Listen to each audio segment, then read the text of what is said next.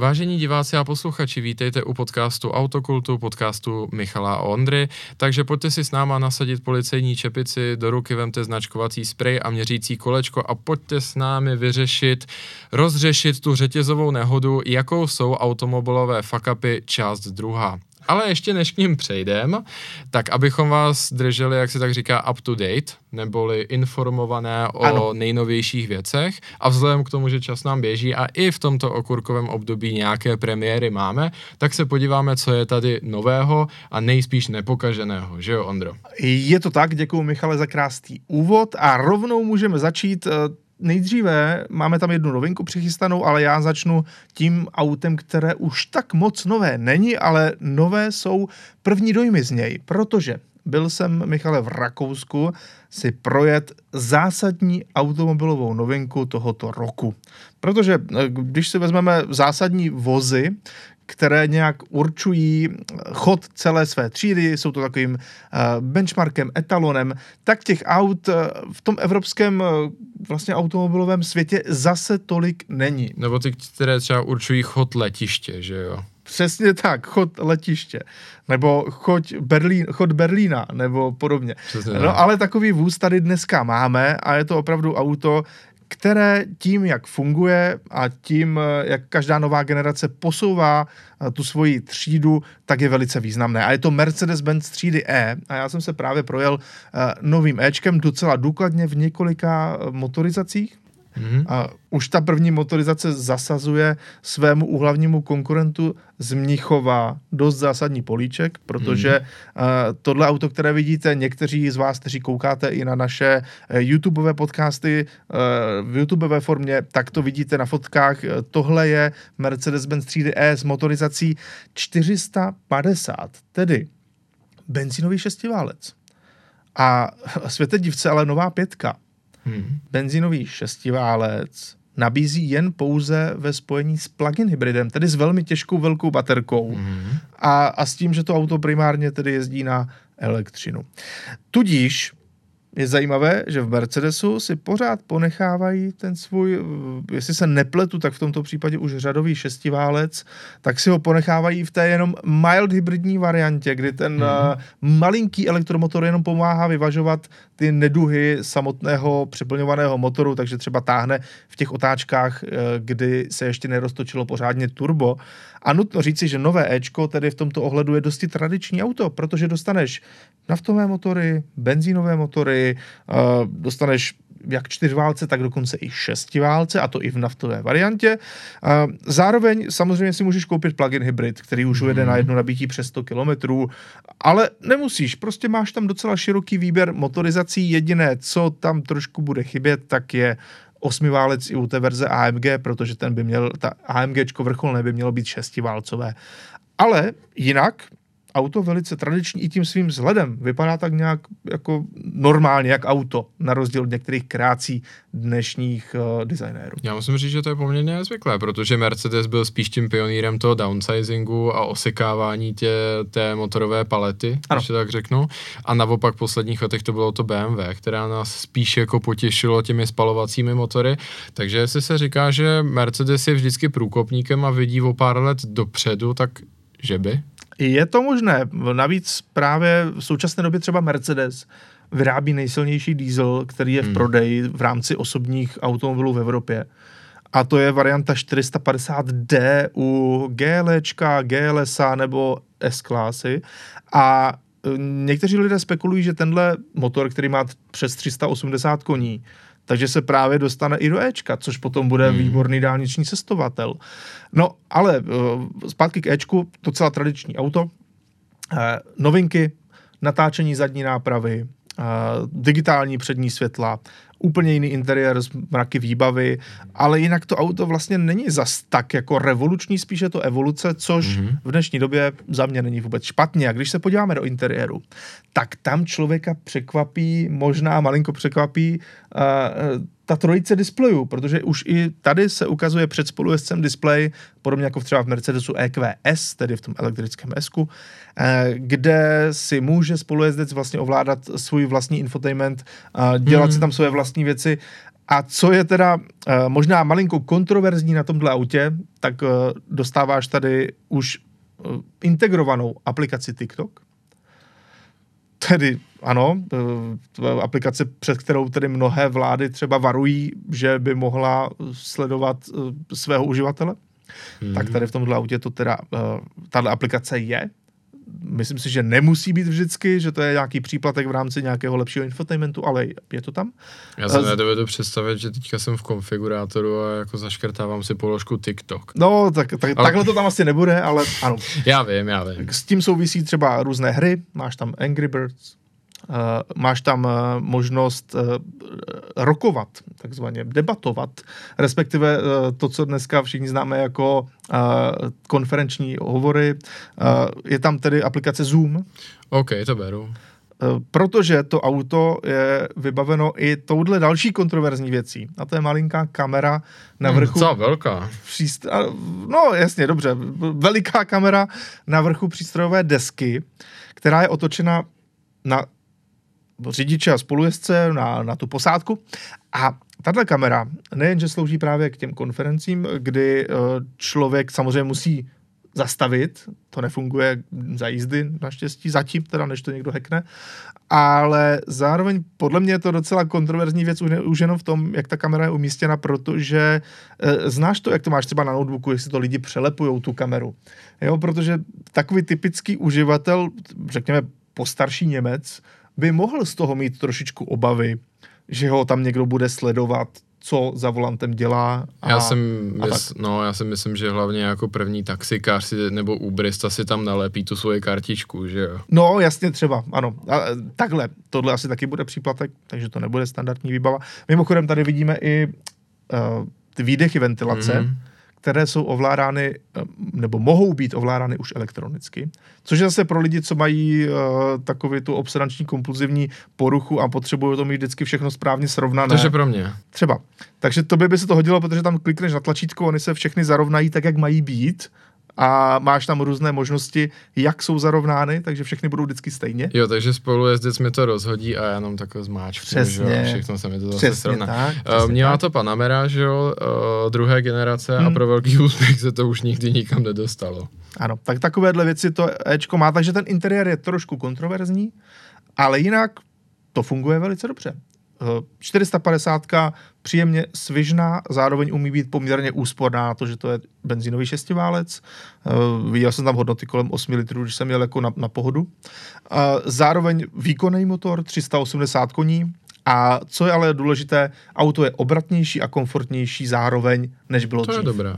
Je o něco větší, takže trošku víc místa vzadu, větší rozvor, ale jinak to působí pořád jako Mercedes, jako Ečko. Kdybych měl říct, co se mi trošku nelíbí, myslím si, že jejich Mercedesí převodovka už je lehce za Zenitem, zejména mm. pokud si zvolíš manuální režim. Já vím, kdo by to v Ečku dělal, každý tam dá Ečko a jede.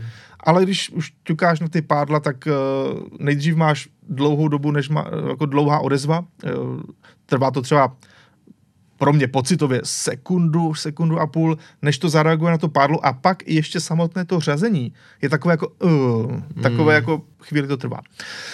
Ale to jsou už jako, že na tom autě hledáš drobnosti, jinak mě to vlastně příjemně překvapilo, nečekal jsem, že to bude auto tak fajn, a jezdil jsem i naftovou verzí, ta teda neměla vzduchový, vzduch, vzduchový podvozek, takže nebyla zas tak plavná, ale pořád slušný komfort a zároveň uh, slušné odlučnění a taková, je to taková ta volba, řekněme, širokého spektra lidí, že ten diesel v tom jednoduše, ta 220D hmm. v tom hmm. jednoduše neurazí.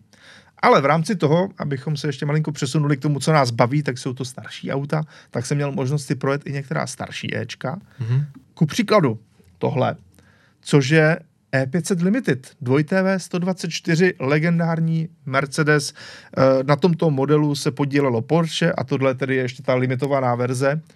Uh, osmiválec, silný sportovní sedan, nutno říci, že auto, které vypadá úžasně a taky nutno říci, že i s ním dojmem ne zas tak posilnivá věc mm-hmm. za mě. Jo, ten 4 automat to trošku brzdí, nevypínatelná kontrola trakce mi taky třeba nevyhovuje, když si chci auto trošku užít a je to trošku těžkopádnější to auto. Nepůsobí spíš... to, je to jako velmi dobře postavené, krásné, nádherné auto, ve kterém jako je radost jezdit, ale jiným způsobem, než by si o sportovního sedanu čekal. Takže je to Autobahn Cruiser. Naprosto.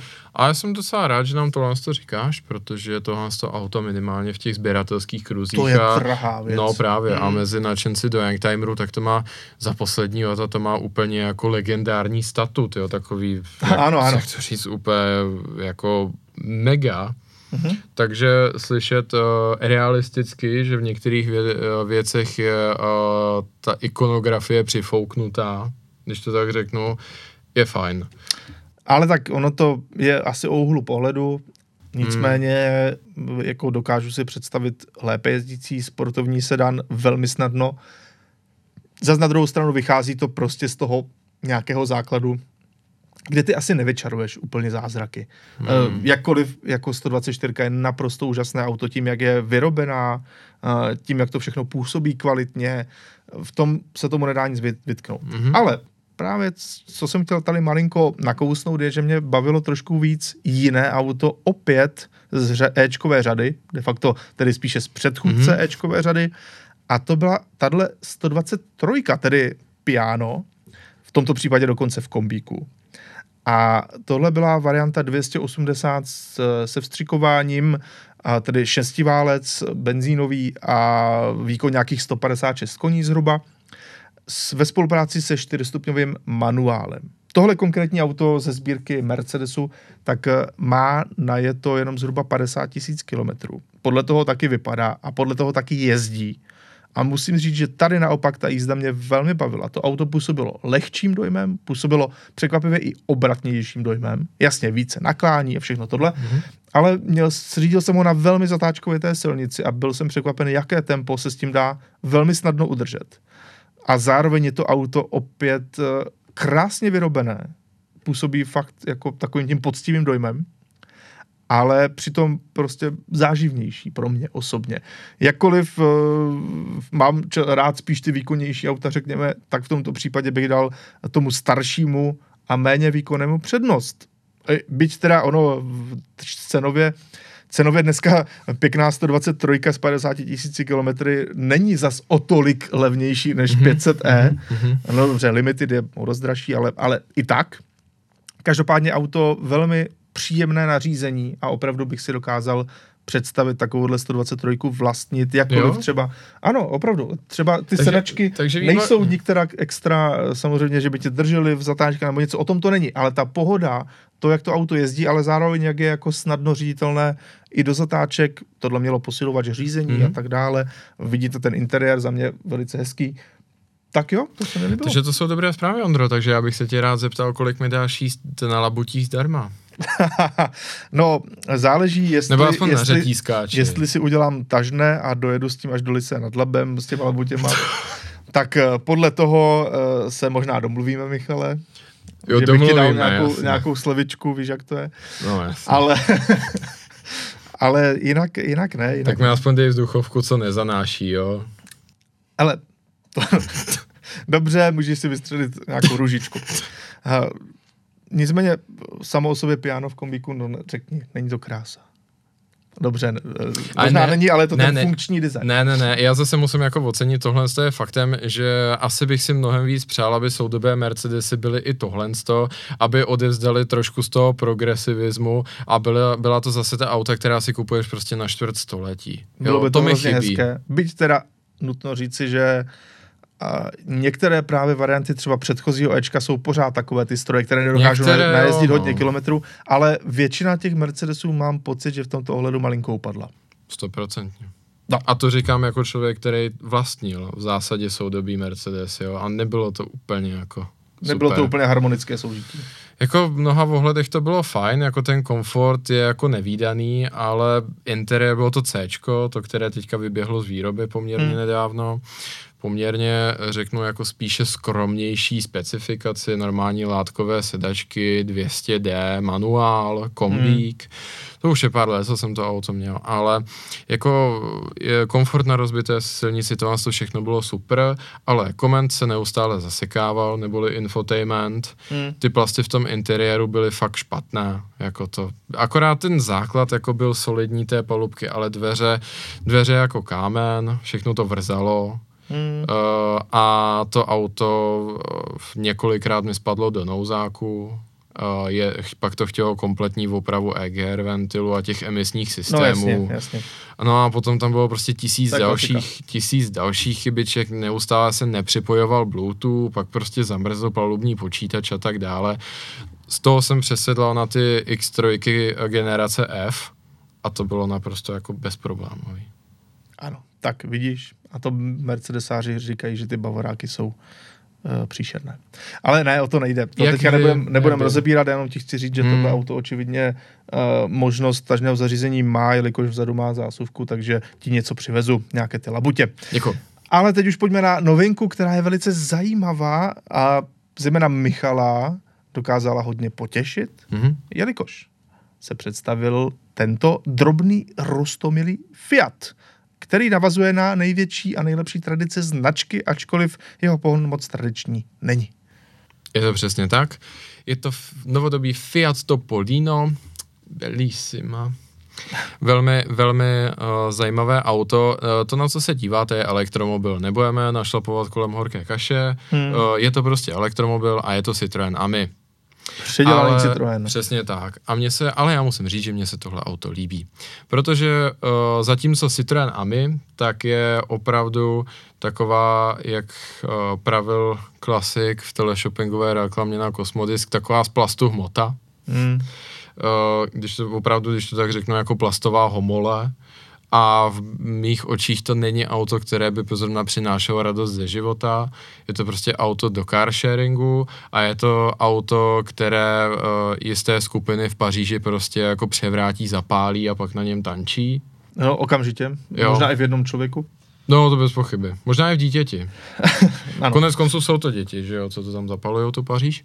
Te, technicky to, tak tohle toho auto mi opravdu přijde, že má nějaký nápad, má chuť do života a na té platformě Stellantisové, tohle z toho malého elektromobilu, který mimo jiné supluje ty lehké čtyřkolky kategorie LB4, takže se na našem území dá řídit od 15, tak mi přijde, že je to auto hezké, zábavné a dovedu si představit, že bych dobrovolně do toho vles.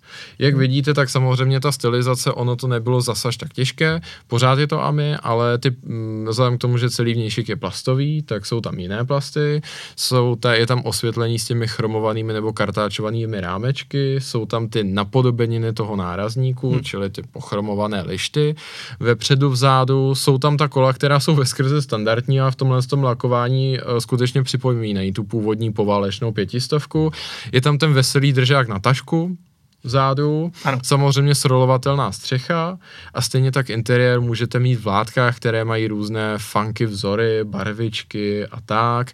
Můžete tam mít kapesní větráček, který si posledně můžete z toho auta odníst a konkrétně tahle ta varianta, která se nazývá Dolce Vita, tak se mi strašně líbí a je to opravdu, v tomhle tom ohledu si myslím, že je to naprosto geniální duchovní nástupce té původní, toho původního Fiatu 500, který se jmenoval Spiagina, neboli ano. plážovka, a což byl úplně normální Fiat 500, do kterého byly nasazeny proutěné sedačky a vysazeny dveře. A to auto mělo sloužit jako transport třeba v Santrope, Monaku, v Cinque Terre, uh-huh. ve všech těchto z těch přímořských letoviscích, kde ta pláž není úplně u vás, a je dobré tam nějakým způsobem dojet, jo. A to byla opravdu, to byl opravdu ten sladký život z těch 60. let, když to tak řeknu v Jižní Evropě. Hmm. A v tomhle z tom ohledu mi to přijde geniální, protože ten etos je úplně stejný. Stejně jako pětistovka tehdy nebylo to nejlepší, nejrychlejší ani nejpohodlnější auto, bylo to prostě to levné, to veselé, co mohl použít prostě každý, ať už jste jeli na jachtu, anebo prostě na noční šichtu do kafe, hmm. tak tohle je vlastně úplně to samé Prostě je to, je to pro všechny a má to velmi vyhraněný ten účel, kde vlastně ani vůbec nevadí, že je to na elektřinu, naopak je to výhodou. A s tím, s tím můžete dojet opravdu až na tu promenádu u toho moře. Eh, díky tomu, že, jo, že samozřejmě to auto nemá klimatizaci, stejně jako měla původní pětistovka, takže se vám hodí, že místo dveří jsou tam ty proutěné provázky z očky, vevnitř je něco, co vypadá jako plážová deka, anebo prostě ten materiál, ze kterého se dělají sluneční lehátka, za mě geniální. A stojí to pár peněz, samozřejmě. Ano, ano, ano. A navíc eh, samozřejmě můžete mít i dveře, protože tam byla ta varianta, eh, která tam měla jenom to je ten provázek. Víta, no. Ano, ano, ano, ale tady to je, samozřejmě jsou i dveře. Mně to zase připomíná trošičku Fiat 500 Jolly. To je vlastně, no to je, to je to stejný. No, Hmm. Jako, jo, jasně, jasně. Ale je to, je to velice milé tím svým retro designem. To se musí nechat, to vypadá opravdu úžasně. No ale teď už je čas se zase navrátit k našemu hlavnímu tématu, který, které jsme začali už minulý týden. No a právě teď se pojďme na to všechno zase podívat a pojďme si říct o nějakých těch automobilových přešlapech, či jak my říkáme po anglicku uh, fakapech. A opět připomínáme, že pokud byste chtěli, tak nám napište uh, do komentáře po tohle video Dieselgate abychom se příště, už to musím, můžeme říct, že to klidně může být ten příští díl, ale nebo třeba obdíl, abychom se věnovali právě aféře Dieselgate docela dopodrobna, protože to byla velká věc a ta je tak velká, že by se o ní dalo opravdu mluvit několik desítek minut. Ovšem, teď zpátky k našemu tématu. Jdeme dále a tentokrát tady máme Rambo Lambo, tedy Lamborghini LM002 což asi mnozí z vás znáte, víte, že Lamborghini dělalo i vojenský offroad, ale co nevíte, je, že se s tím právě váže i nějaký fuck up, nějaký přešlap. Takže Michale, pojď ano. na to a rovnou ti tam dám zajímavou fotku. Ano, je mi tam to zvíře. Děkuji. uh, tak, přesuneme se do 70. let a Lamborghini je v krizi poměrně hluboké krizi, protože šedesátky už odeznívají. Uh, Ferrucciovi, ten, to jeho hlavní ESO v rukávu, což byla Miura a později první varianta Kuntáše, trošičku slábne. A hlavně taky přichází uh, ropná krize, které mimo jiné vděčíme za rychlostní limity. Do té doby se to absolutně neřešilo, včetně Československa. Že ano? ano? No a tudíž uh, je spousta, je spousta uh, stresu v, ve San Agátě a Lamborghini řeší, kam by se vrtlo. A Ferruccio Lamborghini byl takový, jak to říct, no, jakože podnikatel samozřejmě, ale nebyl to podnikatel typu Enza Ferrariho, který svým způsobem byl hodně konzervativní. Mm-hmm. A jako Ferrari, kdyby mu hrozil bankrot, tak by řekl, tak nic, tak jako zavíráme a já, já si jako pastu uvařím sám a vykašlal by se na to. A Ferruccio Lamborghini na druhou stranu, on byl playboy, už, rád si užíval tu pozornost, nebyl to úplně šetřílek, že jo. No a tak kolikrát jako se pouštěl do věcí, které byly poměrně obskurní. A to je, jedna z nich je tohle. Když mu začaly klesat ty prodeje, tak se, tak se ho oslovila společnost, která se jmenuje Mobility Technology International, což, uh, byl, což byla entita, firma, která se ucházela o to, uh, že by plnila zakázku americké armády na bojová, univerzální a pěchotní vozidla. Jo. Uh, přičemž, uh, ačkoliv to byla americká firma, konec konců musela být jo, v tom výběrovém řízení, ne, jako, ne, že by to nešlo se tam přihlásit ze zahraničí, ale dovedeš si představit mm. ty šance na úspěch. A mm, tak eh, oslovila Lamborghini stran výrobních a kapacit a vlastně podpory toho engineeringu vozidla ale celkový ten koncept, eh, jeho autorem byl Rodney Ferris, uh, a ten byl právě s tou firmou, kterou jsem tady, kterou jsem tady uh, zmiňoval. Tedy v San Agátě začaly vznikat první prototypy a byly přihlášeny do toho tendru. Nicméně poměrně záhy se ukázalo, že je to fakt průšvih. A to ze dvou důvodů. Uh-huh. Ještě ani nestačili zjistit, že konstrukce s 5,9 litrovým Chrysler V8, která dávala na to ten objem a počet válců drastických 180 koní, není úplně šťastná, uh-huh. tak se hlavně ozvala společnost FMC, která měla v tendru přihlášený svůj prototyp jménem XR311 a začala si stěžovat, že to auto je nápadně podobné. Víš, co to bylo XR311? Netuším. Pozdější vítěz té zakázky, kterému se začalo přezdívat Humvee. Ah. Takže samozřejmě legendární vozidlo, ano, ano. které jako si myslím, že je uh, po, celém, po celém světě spojeno s, bod, s bojem za svobodu či získáváním nových ropných nalezišť. A uh, takže samozřejmě, jakkoliv do toho Ferruccio Lamborghini investoval čas a peníze, tak tohle dopadlo opravdu prachbídně, protože ani se nespouštěli do toho otevřeného soudního sporu a sami uznali, že ta auta jsou si hodně podobná a že Rodney Ferris je asi tak trošičku obelhal.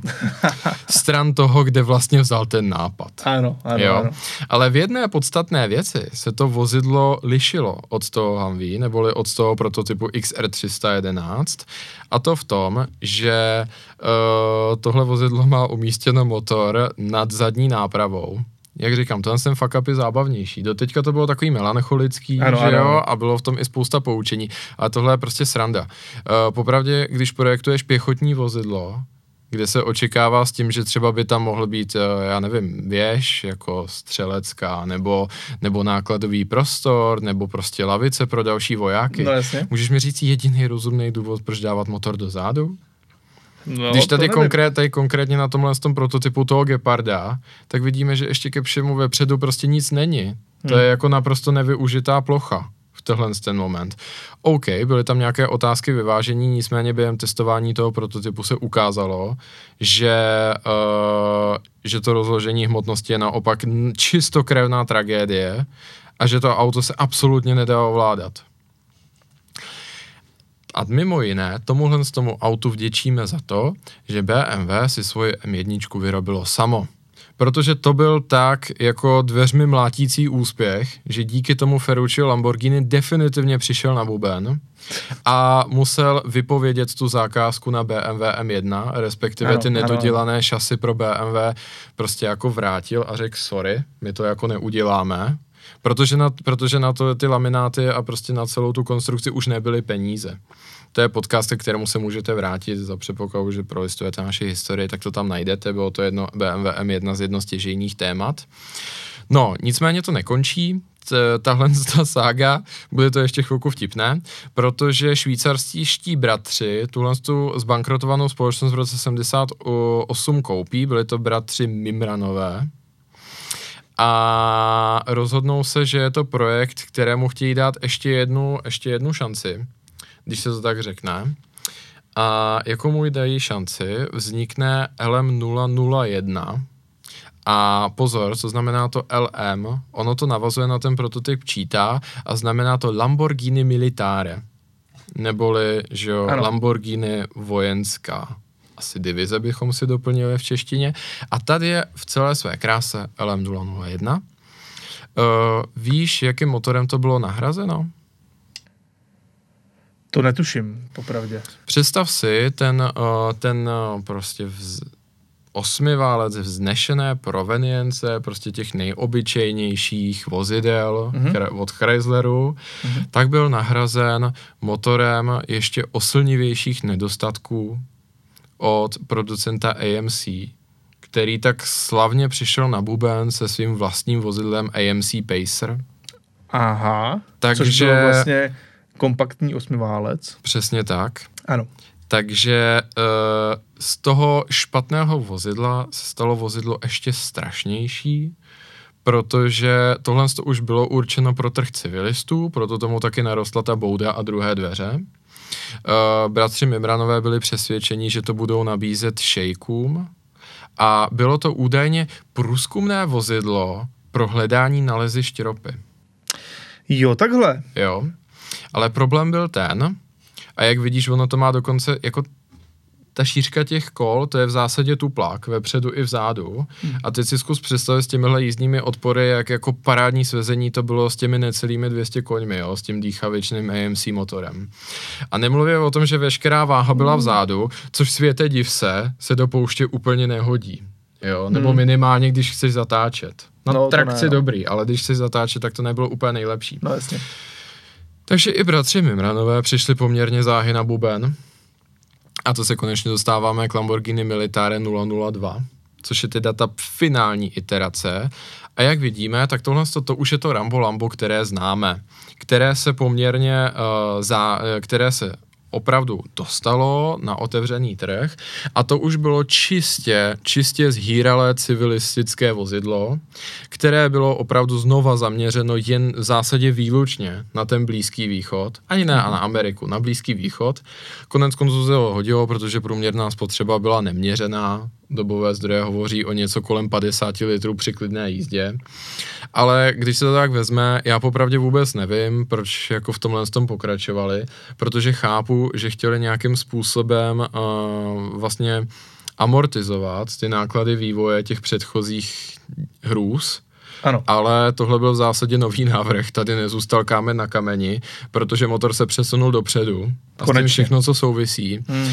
A Ondro, co by si tak dal za motor do auta, když chceš, aby to jezdilo v písku se zašpiněným filtrem, ve vodě to brodilo a vůbec v těch všech podmínkách? Na to je samozřejmě nejlepší vyladěný e, italský prostě motor. 12 z motorsportu. Samozřejmě, samozřejmě. Nepřeplňovaný 12 válec, který nefungoval ani v klimatizované garáži. To je přesně to, co dáš do auta, které má jezdit jako po džungli a někde prostě ve opuštěných jako částech Blízkého východu.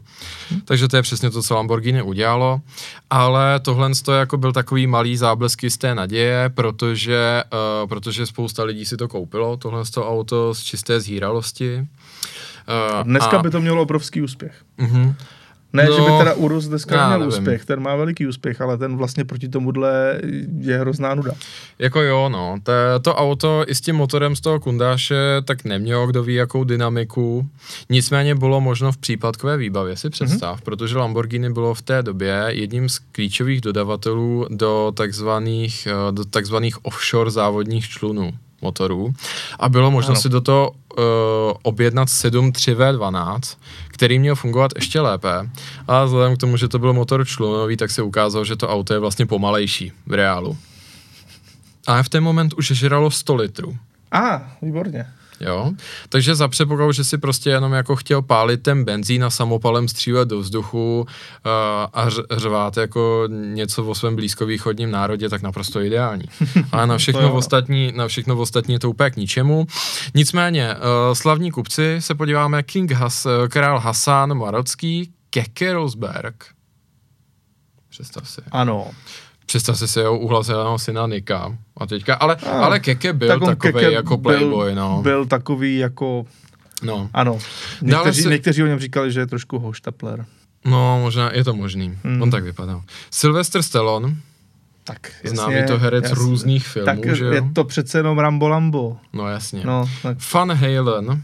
A, ok, tam se taky hodí gimmick. Mike Tyson. Taky se to Udaj, hodí gimmick. Jo, Udaj Husej. taky se to hodí gimmick. Muhammad Gaddafi. Tam naprosto. Pablo Escobar. Jasně, kdo jiný? Samozřejmě, že oba dva b, s, bratři Brunejš, brunejského sultanátu. Ty si ho Ale dokonce nechali přestavět na plně jakoby obsazenou variantu. Ale to auto vlastně zaplnilo díru na trhu. Chápeš, s čím jiným by tyhle lidi měli jezdit? Velmi obskurní díru na trhu, to je pravda. Ano. Jenom teda podotknu, proč asi v Brunei jako si to předělali na tu hodně, na tu třířadou variantu, že jo, kdy tam byly teda tři řady sedadel. Kvůli manželkám? Pro no oni to ani nebyli manželky, jo, ale jsou známé, jsou známé historky o tom, jak prostě brunejští bratři si z jednoho paláce do druhého navzájem lifrovali všechny ty nakoupené modelky, jo, vrtulníky, letadly, LM002 a tak dále. A potom, pozor, víš, kdo ještě to to auto vlastnil? Ne. Tina Turner. A představ si, ta z ní, a, a ona byla velký petrolhead, jo, tomu bychom se mohli někdy povědomat, no. ale představ si, že ona vlastně... A taky o něm ona... složila tu písničku, že jo? Jakou? Simply the best.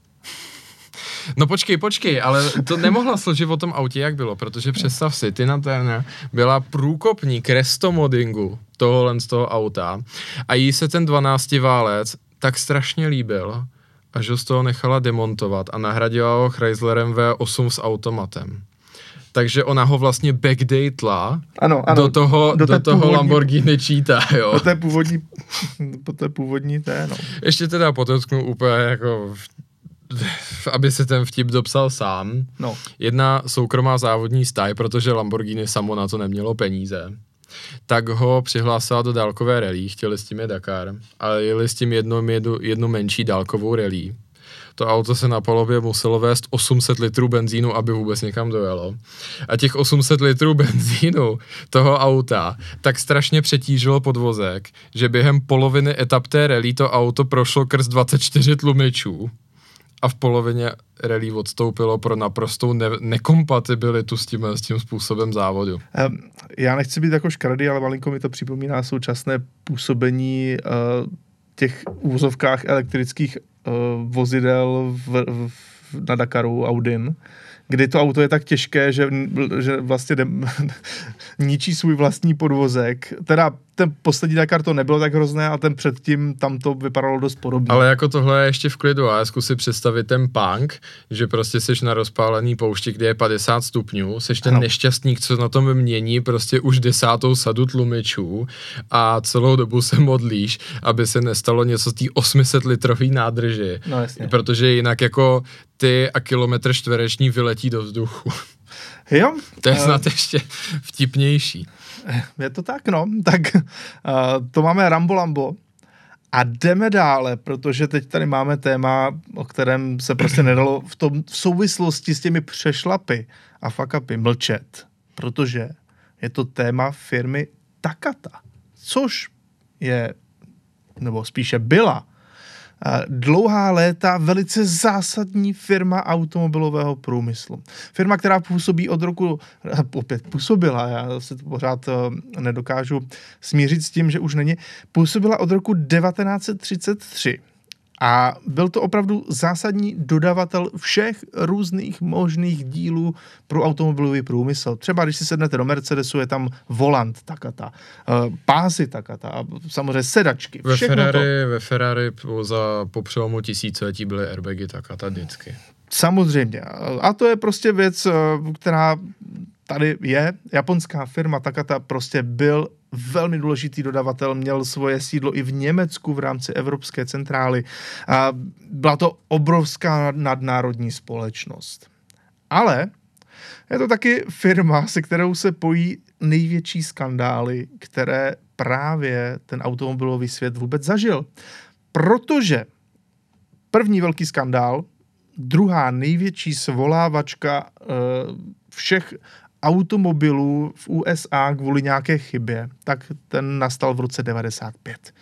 Protože 1995 se zjistilo, že mnoha z zákazníkům, zejména automobilů Honda, se stává, že se jim odepíná jejich bezpečnostní pás. A stává se tak i při nehodách, což samozřejmě není úplně to, co by člověk chtěl zažít.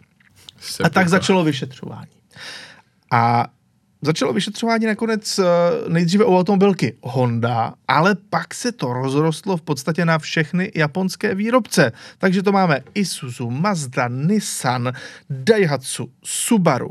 A postupně to šlo i dál, protože třeba i Ford dělal některé předělané modely od Mazdy. A nebo Chrysler, eh, ten samozřejmě taky měl třeba Dodge Stealth, že jo? to je uh, předělané Mitsubishi. Uh, 3000 GT. 3000 GT, ano, to znáš velice dobře. No a prostě Děkuju. takhle. a, a takhle to šlo prostě dále a dále, až se zjistilo, že zapojeno je 8,5 milionu automobilů. No a začalo se vyšetřovat.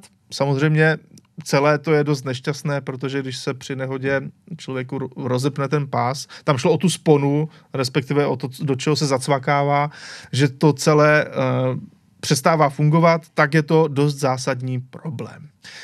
Nakonec, tedy po všem tom vyšetřování, kdy se do toho zapojili i odborníci z Japonska, tak se zjistilo, že OK, ta spona, respektive eh, jak bys nazval tu věc, do které zastrkuješ bezpečnostní pás? Ta pojistka, taková ta plastová, že jo, kde máš, kde máš právě onu pojistku na odsvokávání. No tak... Eh, záchytné těleso. Záchytné, ano, přesně, záchytné těleso. Tak... Eh, Záchyt, asi. No. Ano, tak právě tahle část se zjistila, že byla z méně trvanlivého plastu, takže se sama o sobě rozpadala, takže to částečně tedy nebyla zas až tak úplně vina toho výrobce, respektive byla to vina, vina špatného materiálu. Tady to samozřejmě je vina výrobce, ale mm, samotně v Takatě o tom asi zas tak úplně do detailu eh, vím, nemohli s tím asi v tu vím, chvíli úplně co, říct, ano. Tam hrozně záleží, jestli to odpovídalo těm soudobým vědecko-technickým poznatkům, tak, tak, protože tak. třeba za to, že se dřív jako úplně všechno sypalo DDT, tak nikdo taky obviněný nebyl, protože se to prostě nevědělo, že je to karcinogenní. Přesně tak. No a zároveň tedy ně, někteří říkají, že to bylo i špatným zacházením těch samotných uživatelů, kteří to třeba tam spali moc na sílu, nebo jak to říct. Každopádně ve výsledku se přišlo na to, že teda opravdu je to, je to chyba Takaty, dostali za to pokutu. Ale bacha, pokutu dostala i Honda. A víš za co, Michale? Za to, že uh, ji vinili z toho, že už o tom pět let věděla a nedala nic vědět těm uh, příslušným orgánům. Takže samozřejmě tohle byla velká věc. Uh, dokonce uh, prý bylo z těch více než 8 milionů aut nakonec uh, nějak revidováno jenom asi 18%, takže jednoduše stávat se to může možná do dnešních dní, ale budiš. Tahle věc nějak proběhla, ta kata fungovala dál a byť to teda nebylo úplně nejlepší a ten ABS plast, ze kterého to bylo děláno, tak samozřejmě se nějak nahradil.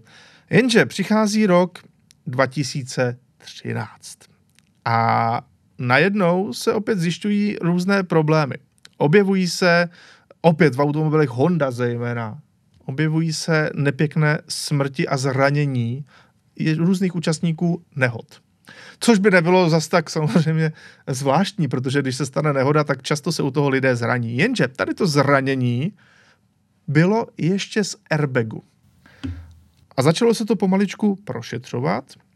Nejdříve bylo svoláno právě v roce 2013 3,6 milionů automobilů a zjistilo se, že když vybouchne airbag, tak se zároveň uh, uvolní kovové šrapnely.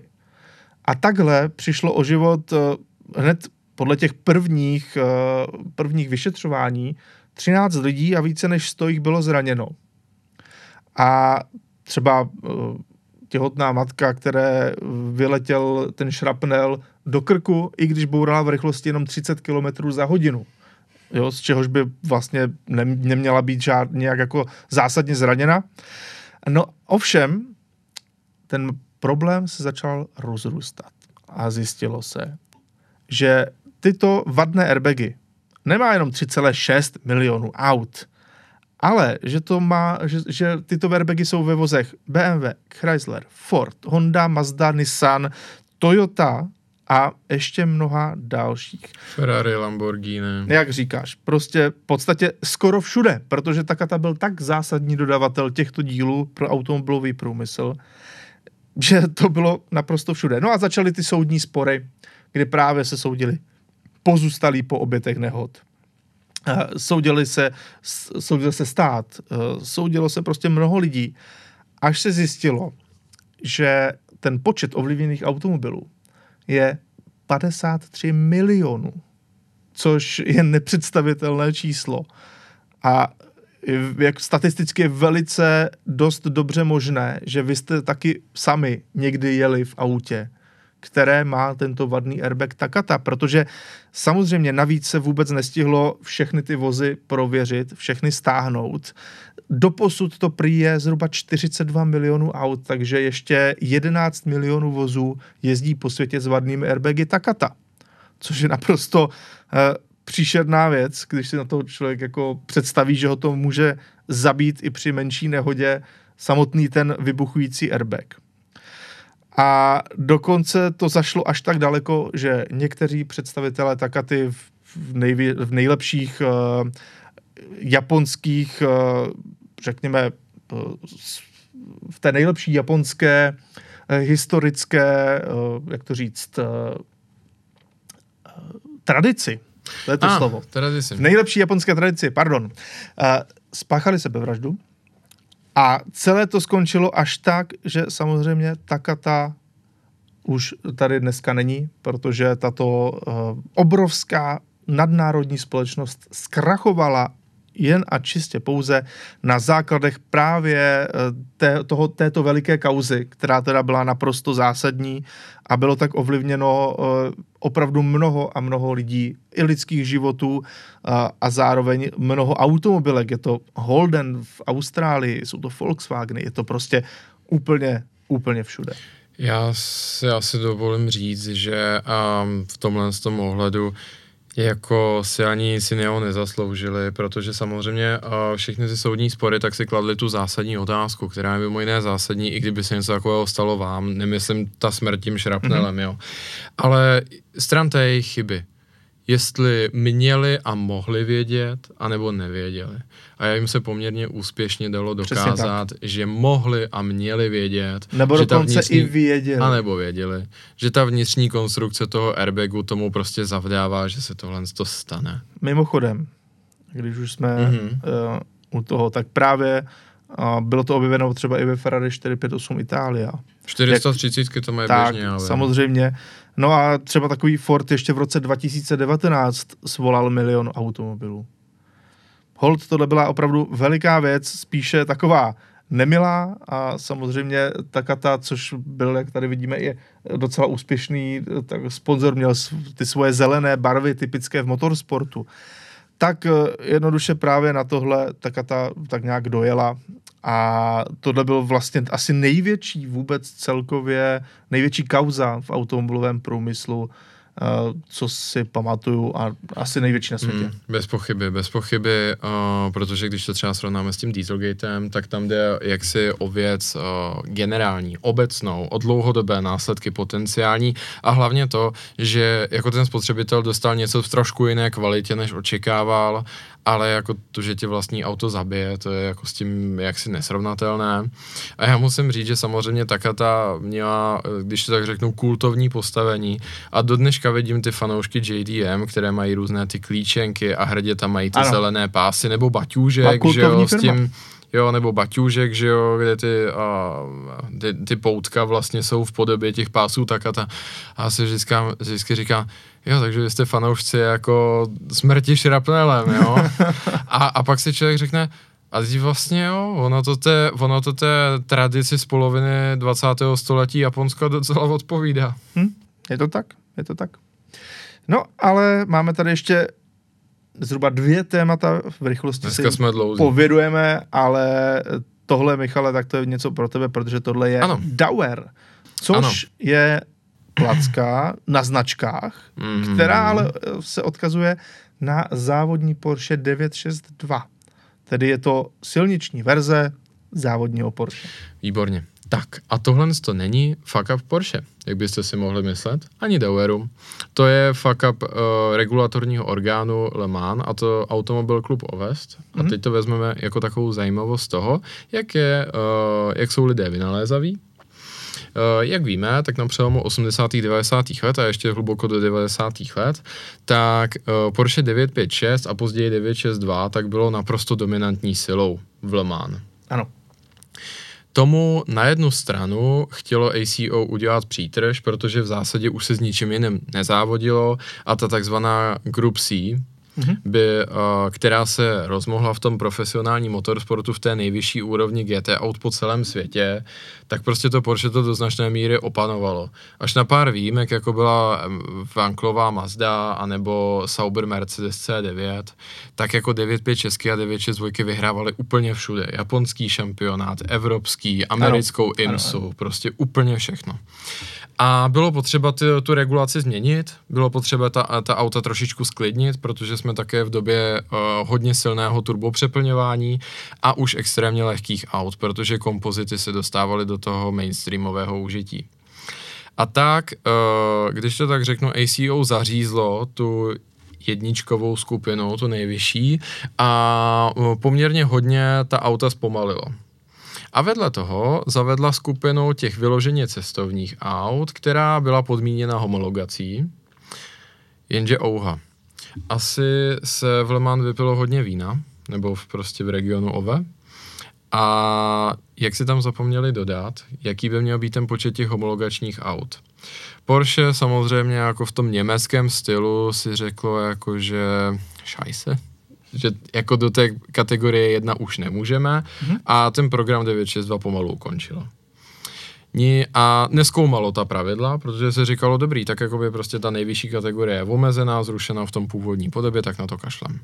Ale byl tady jistý úpravce vozů Porsche a nezávislá dílna, dílna pana Dauera a ti si pořádně přečetli ty pravidla a řekli si, aha, takže ta cestovní auta, na které se teda vztahuje, že musí mít dvě sedačky a prostor pro tašku, aktovku, jo, jmenovitě, normované Aha. velikosti tak vlastně nemají ten počet těch vyrobených homologačních aut, jako to třeba bylo v minulosti, jako že jo, se museli stavět 917 a tak dále. To takové francouzské pravidlo. No a v ten moment si pan Daue uh, zajistil schůzku v Zuffenhausenu a přišel za Porsche s tím, že by potřeboval určitou technickou podporu a představil jim tenhle ten fikaný plán že vlastně s 962 není potřeba dělat skoro nic, akorát do té kabiny nějakým způsobem naroubovat ještě jednu malou sedačku a vymyslet, kam strčit tu aktovku a že vlastně ona se může přesunout do kategorii níž, a tam samozřejmě všechny úplně rozdrtit mm-hmm. a mít ten přesah i do té nejvyšší kategorie.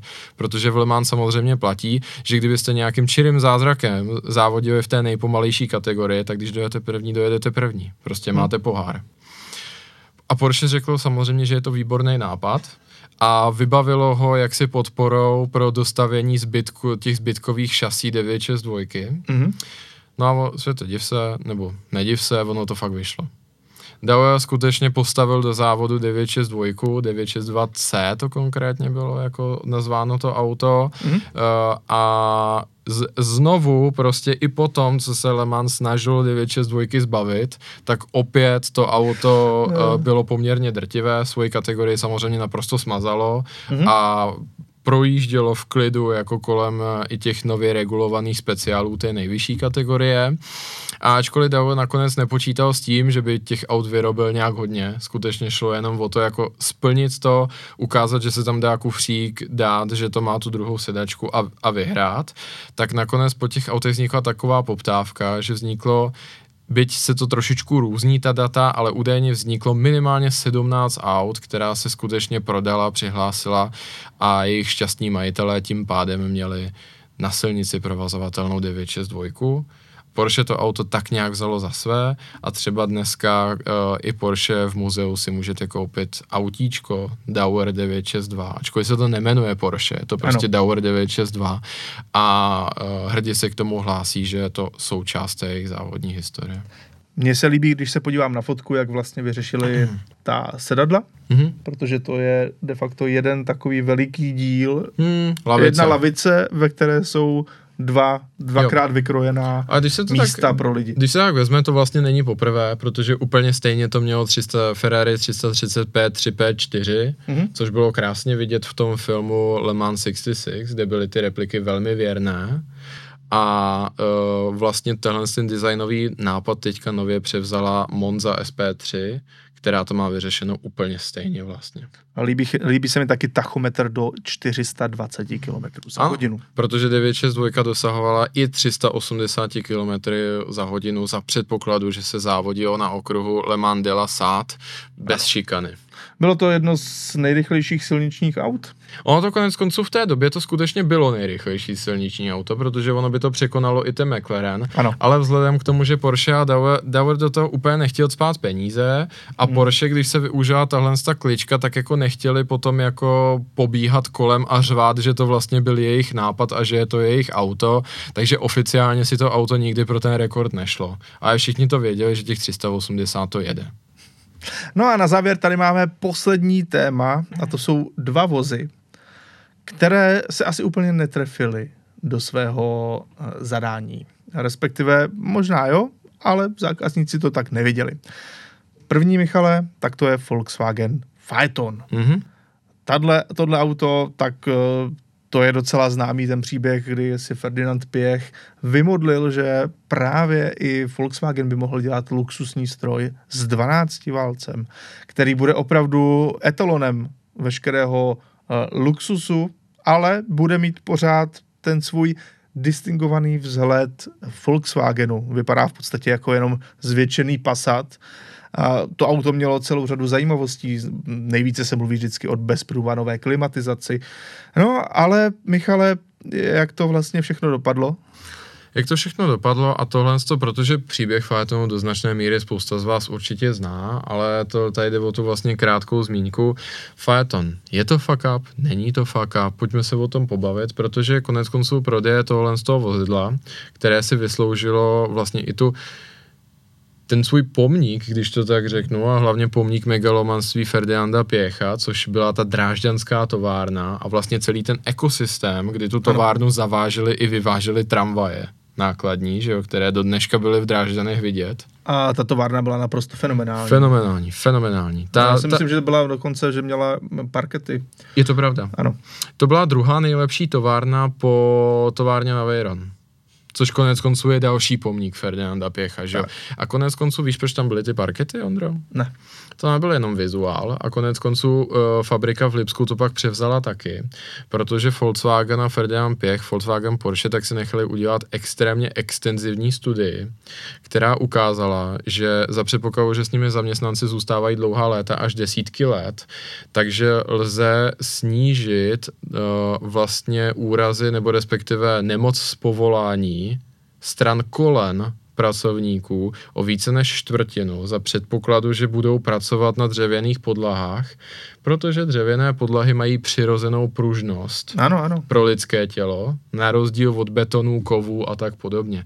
Takže i v Porsche eh, na té lipské fabrice Lince, kde se vyrábí že jo, Macan Panamera, mm-hmm dřív Cayenne, ten je teďka v Blavě, tak, uh, tak na tom montážním místě, na, na té platformě, která se hýbe s tím autem, tak tam jsou reálné dřevěné parkety na takové speciální síti ano. a právě oni se tím chlubí, že pracovníci mají tohle dřevo, které jako lehce houpe a speciální boty, které se tam fasují a že to dodává komfort jejich jako ťapkám i kolenům.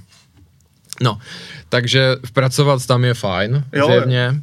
No, ale Fajeton prostě nebyl velký pracovní ús- prodejní úspěch a to z jednoho prostého důvodu. Tohle se opovažuji říct, že je to neštěstí, kdy představíte extrémně kvalitní produkt. On samozřejmě měl spoustu dětských nemocí, jo, ale tady jde o to, že ani ty prvonabivitele, kteří to nemohli vědět, tak si to auto nekoupili, mm-hmm. že prostě vždy, vždycky musíte tak trošku dbát té své image a jakkoliv tohle to vozidlo bylo oblíbené na tom německém trhu, který je velmi zvláštní, svým způsobem kastovní, když to tak řeknu, tak v Americe, kde samozřejmě jsou klíčové ty prodeje, nebo i ve zbytku západní Evropy, se to prostě neprodávalo. Protože když to přepočteme na současnou kupní sílu, tak v zásadě pětimilionové auto s logem VW prostě nefungovalo. Je to tak, no, ale přesto Volkswagen plánoval další generaci mm-hmm. a dokonce ji měl vyrobenou a jenom kvůli Dieselgateu i nedal do světa. Tady máme fotografie, respektive jednu fotku, jak to auto vypadalo. Je to samozřejmě na první pohled mnohem blíž Audi A8, s čímž teda první Phaeton neměl nic společného a to je velice zajímavé, protože vlastně se ta auta vyráběla vedle sebe hmm. ve, stejné, ve stejné roky. Je to jeden koncern, ale ta auta byla prostě naprosto odlišná, snad až na některé motorizace. Takže v tomto ohledu to byl snad až jako nelogický krok. Samozřejmě Phaeton měl blíž k Bentley Continental. A to je vlastně ono, že jsem chtěl dát takový ten poslední bod. Byl vlastně ano. Phaeton fuck up nebo ne? Já nevím, já, pro mě to auto, které jako svým způsobem někde tam vzadu v hlavě obdivuju.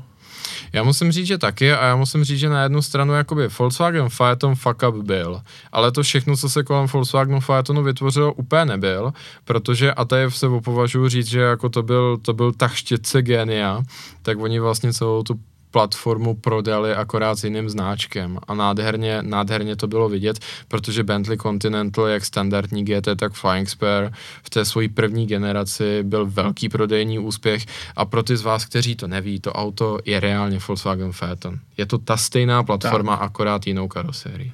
Eh, což mimochodem trošku stojí za tím, že to první Bentley nejezdí úplně nejlíp. Ale je vidět, že jakmile na tom bylo to Flying B, a vypadalo no, to britsky, pů, tak lidi, že jo, no, prostě jasně, sypali, kešovali, všichni spokojení. Eh, jinak teda já mám takovou jako příjemnou vzpomínku na Phaeton, kdy mě právě na zadních sedadlech odváželi z té továrny v Drážďanech. Už jsem se lekce na zadních sedadlech ve Phaeton. Ne, tak ne, počkej, jsem se fakt bál.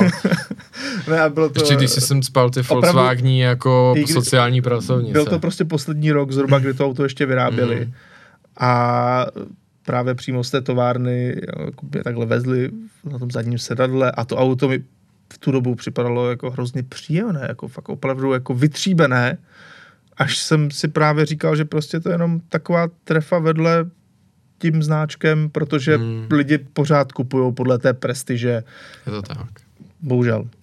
No a další auto, které si tady Michale připravil, tak to je Jaguar X-Type. A to je opačný případ. Ano. A to je zase to, kdy máte tu image, ale rozhodnete se ji vlastně Zahodit. uvádět v, ano, uvádět v život produktem, který je prostě křáp. No. A to je vlastně, a to je vlastně, uh, tahle ta auta tvoří takovou dvojici, která má uvést tenhle ten bod, který jsem se tady snažil u, u říci, protože my jsme tady pro, ukazovali i ty problémy vlastně vývojové a technické a hanili jsme ten marketing, ale nesmíte zapomínat ani na ten marketing, protože Volkswagen Phaeton bylo až příliš překomplikované auto na svůj znáček, když to tak řeknu, a tohle bylo zase příliš strašné auto na svůj znáček a to bylo auto, které opravdu pohřbilo že Jaguar v té době, kdy jej vlastnil Ford. A byl to opravdu, řekl bych, jako nestydatý pokus Fordu uh, vydělat a vybouchlo jim to do tváře, řekl bych tak, protože Jaguar X-Type Uh, pomenu, že je to prostě na oko strašné auto, mně se to nelíbí, myslím si, že je to jedno z nejvošklivějších a proporčně nejméně vyvážených aut, jako co kdy spatřilo světlo světa. A druhá věc je ta, že je to vlastně Ford Mondeo. A je to Ford Mondeo v těch typicky úplně nejhorších konfiguracích. A tady se, tady se prostě střetlo úplně to nejhorší z obou světů. A to je tedy pověstná britská kvalita výroby, a do toho všechny neduhy, kterými kdy disponovalo Mondeo a to za naprosto neslíchanou cenu.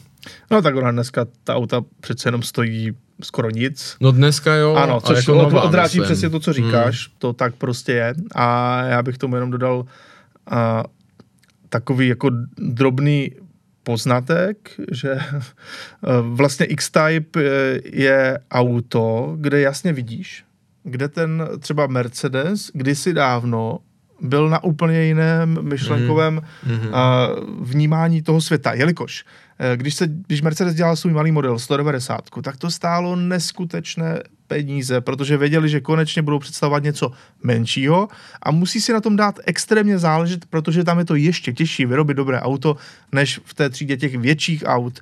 Prostě se na to více eh, dbá. Zatímco ten Jaguar to prostě udělal tím nejodfláklejším způsobem. Byť to auto třeba proti Mondeu samozřejmě bylo to v mnoha ohledech jiné, mohlo to mít, eh, ano. mohlo to mít čtyřkolku, ten podvozek se dost lišil, ale přesto ten základ tam nějaký byl a šlo vidět, jak to auto je neskutečně odfláklé. No a poprvé tam dělali diesel, což je mimochodem je to auto tady na fotce, a taky dělali kombík, eh, mimochodem v tomto konkrétním kombíku, tak ten řídila královna Alžběta II.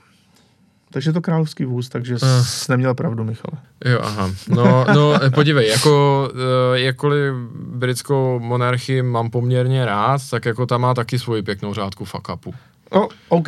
No, takže, eh, ale jenom chci říct, prostě tohle to byl, tohle ten, eh, tohle ten pokus od Fordu se považuji říct, že byl jako vůči spotřebitelům a hlavně vůči jako imidži té značky fakt nestydatý a myslím si, že se Ford nemůže divit, že jeho uh, projekt té prémiové Automotive Group jako mhm. skončil mm-hmm. v plamenech, protože oni se rozhodli vzít prostě jako přeznáčkovat naprosto průměrné je evropské auto a hlavně, co byl možná jako ten nejhorší move, když to tak řeknu, oni to auto odvezli do Ameriky a tam samozřejmě dostalo děsnou čočku, hmm. protože to bylo v zásadě neprodejné a, ale to, ne, to nebylo všechno, Ondro. Oni prostě jim tohle nestačilo, takže oni naopak vzali Ford Crown Victoria, což je jedno z nejlevnějších amerických aut, ten slavný taxík, že jo, než ho nahradili dodávky v New Yorku, anebo policejní vozidlo, prostě úplně to drtivě levné účelové auto.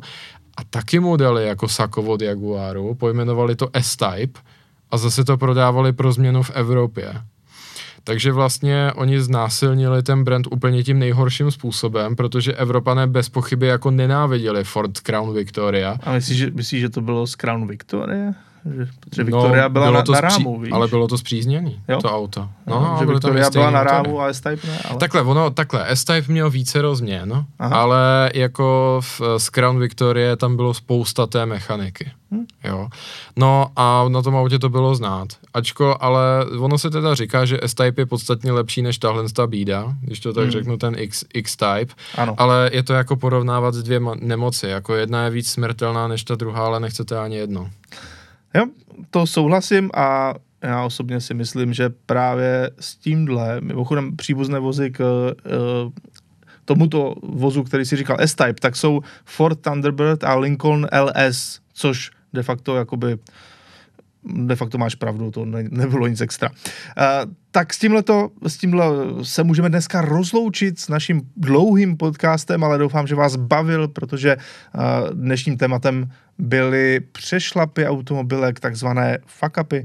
A, a myslím si, Michale, že pokud se tady sejdou dostatek komentářů na to, abychom udělali i Dieselgate, tak se můžete v budoucnu těšit. Ale třeba jiné fuck-upy, ono samozřejmě tak. jich je povícero. Snažili jsme se vybrat takový jako pestrou mozaiku, ale určitě se najdou i další. Určitě, bez zesporu, takže mějte se hezky a naviděnou a naslyšenou opět za týden.